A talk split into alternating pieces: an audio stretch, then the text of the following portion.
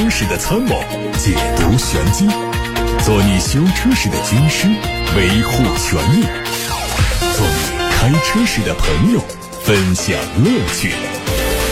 调频九二七，傍晚六点半，董涛说车，只和车友在一起。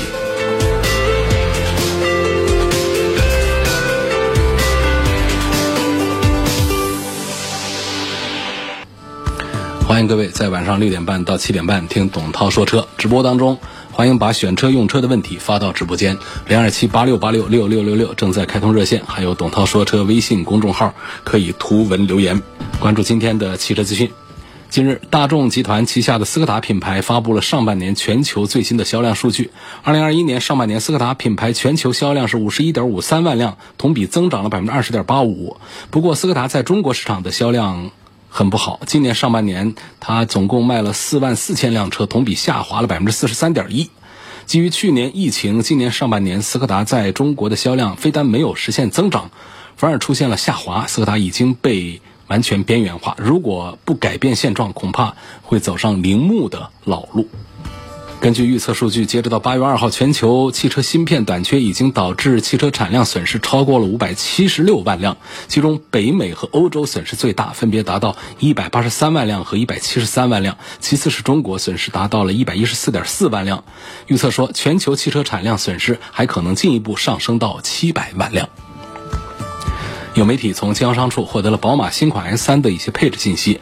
这次新车只推三款车，都是 M 运动套装，现款的豪华套装将不会再供应。在动力上最大的变化是取消了 28i 的中功率车型，只提供 25i 低功率和两款 30i 高功率。新车型主要针对外观和内饰设计做了一些调整，双肾进气格栅改成了连体式，LED 大灯组内部结构重新调整，日间行车灯改成了双 L 的款式，三段式保险杠的造型比现款更加犀利。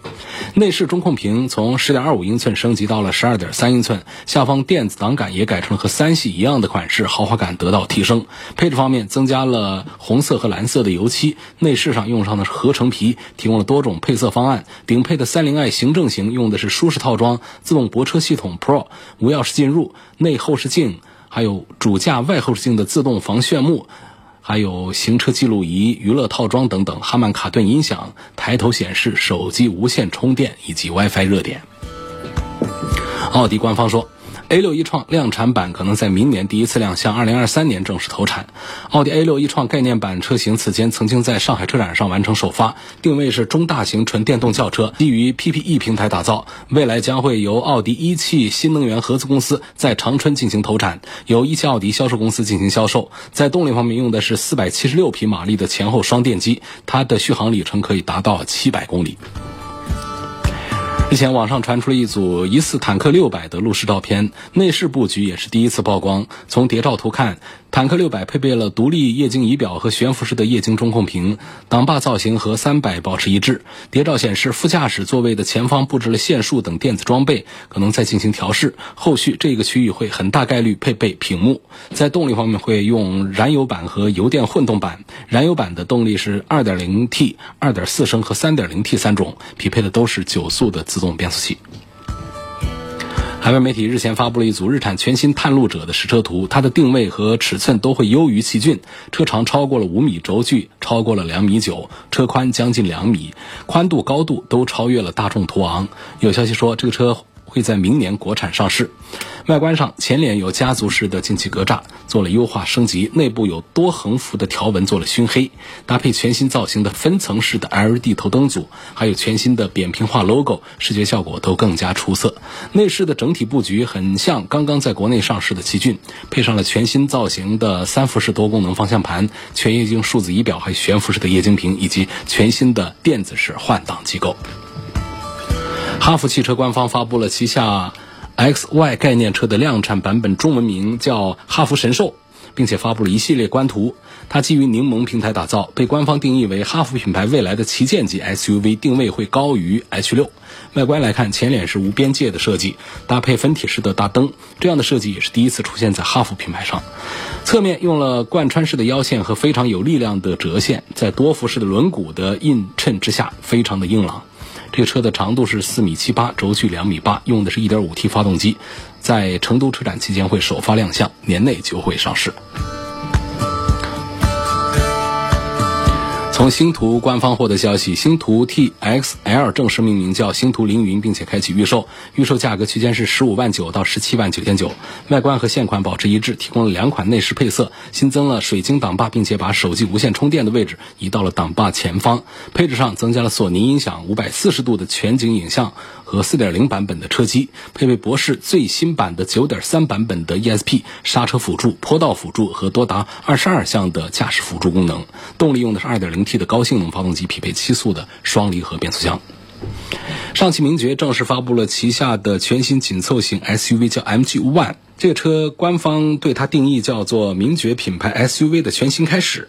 它会提供两种外观套件，主打数字运动的阿尔法版用的是大尺寸的进气格栅，内部有放射状的镀铬填充；主打科技时尚的贝塔车型用的是贯穿式的进气格栅，并且做了黑色处理，内部是横向的饰条做填充。侧面。呈现出高车身、矮车窗的姿态，采用跨界 SUV 的结构。尺寸方面，车长四米五七九，轴距两米六七，动力还是一点五 T 匹配七速的双离合变速箱。刚才各位听到的是汽车资讯，接下来是互动的单元。贾先生他的留言说：“我在一家汽车商贸公司买了一辆凯迪拉克的 CT 六。”买的价格呢是三十五万五，但是开票价格是三十二万多，问我该怎么维权。我咨询工作人员的时候，对方说我这车在这里买的，他从 4S 店提车的时候呢，4S 店本来就有少开发票、合理避税的情况，我查询过这种情况属于违法的。请问是违法了吗？因为发票少开之后，导致交的税也少了，问这是否违法？这肯定不是合理避税，这是非法避税啊！他少开发票就可以少交税，这个是成立的。但是呢，根据我们的税法，就是如实的。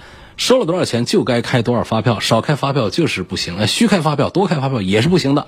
所以这个贾先生这个情况呢，你其实你咨询这个商贸城的工作人员，他肯定跟你说我这是合理的。那如果你打一下咱们税局的电话，这个事儿就可以闹得特别的明白啊。建议你拨打一下税务局的投诉电话。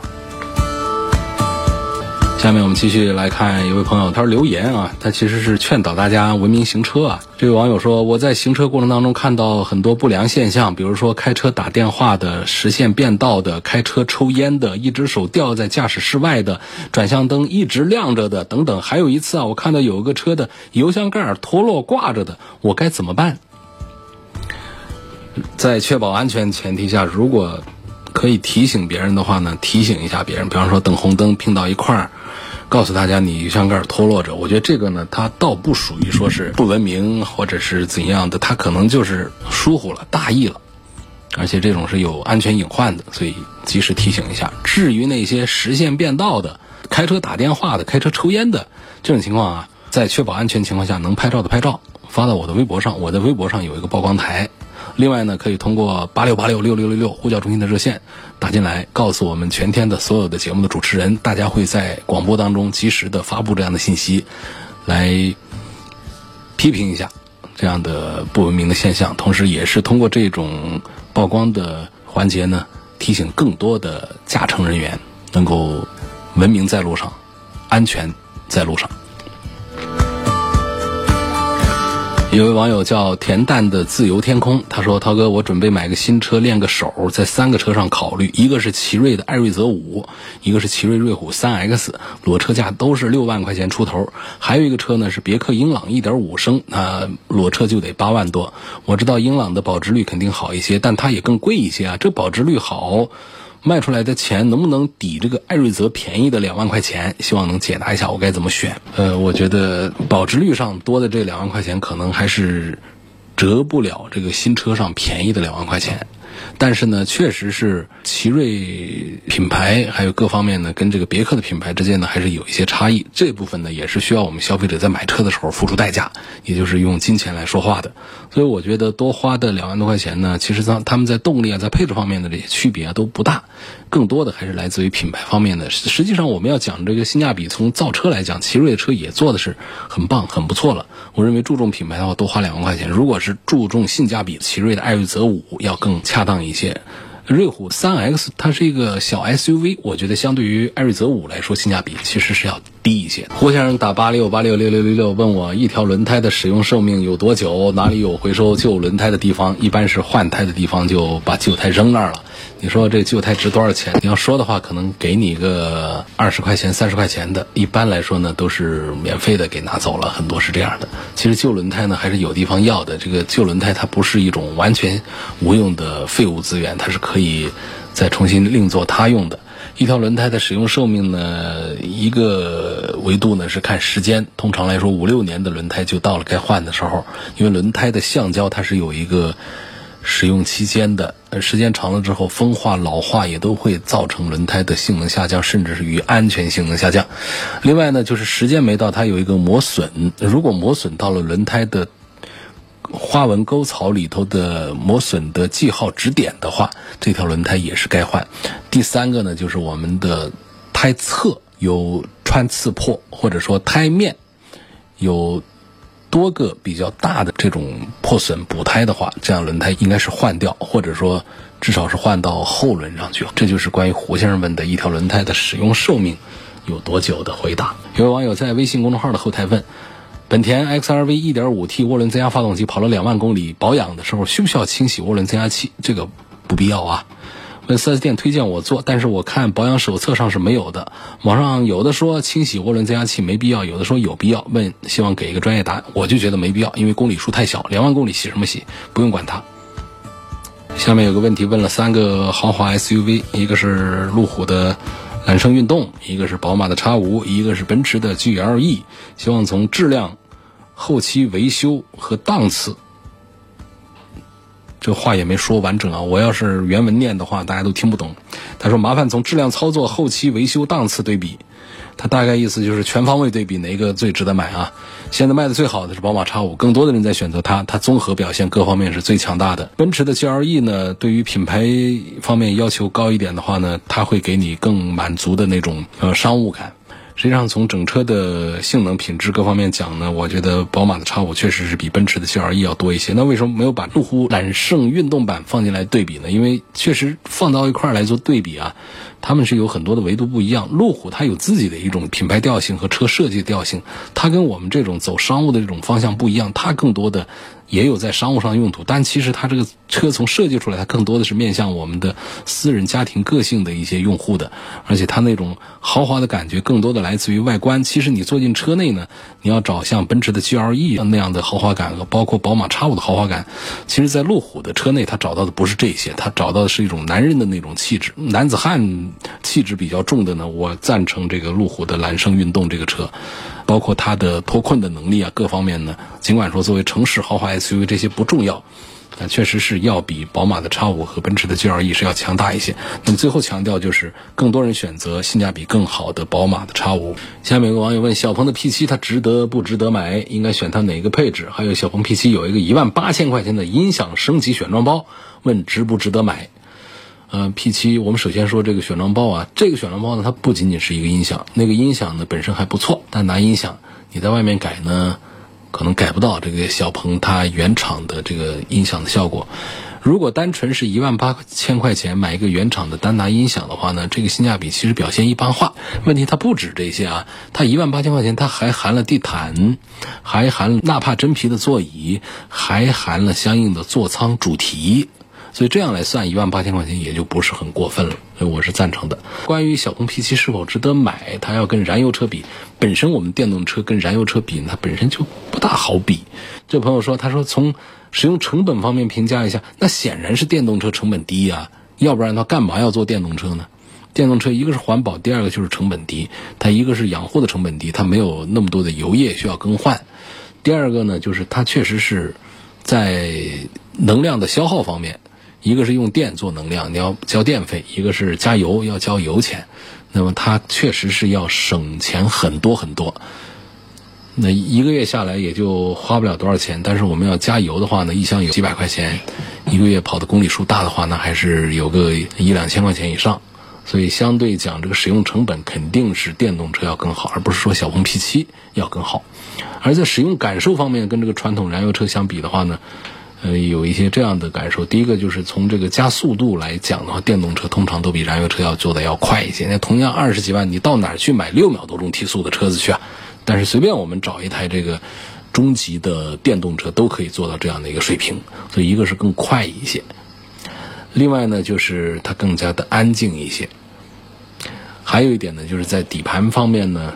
其实跟这个燃油车相比呢，因为电动车通常都会更重一些，所以底盘也会显得更加的厚实。比方跑高速啊，它的稳定性各方面都会更好一些。当然这些并不重要，我们花二十万出头来买一个纯电动的车，还是买一个纯燃油的车，我们是接受一个新事物呢，还是更加保守一点？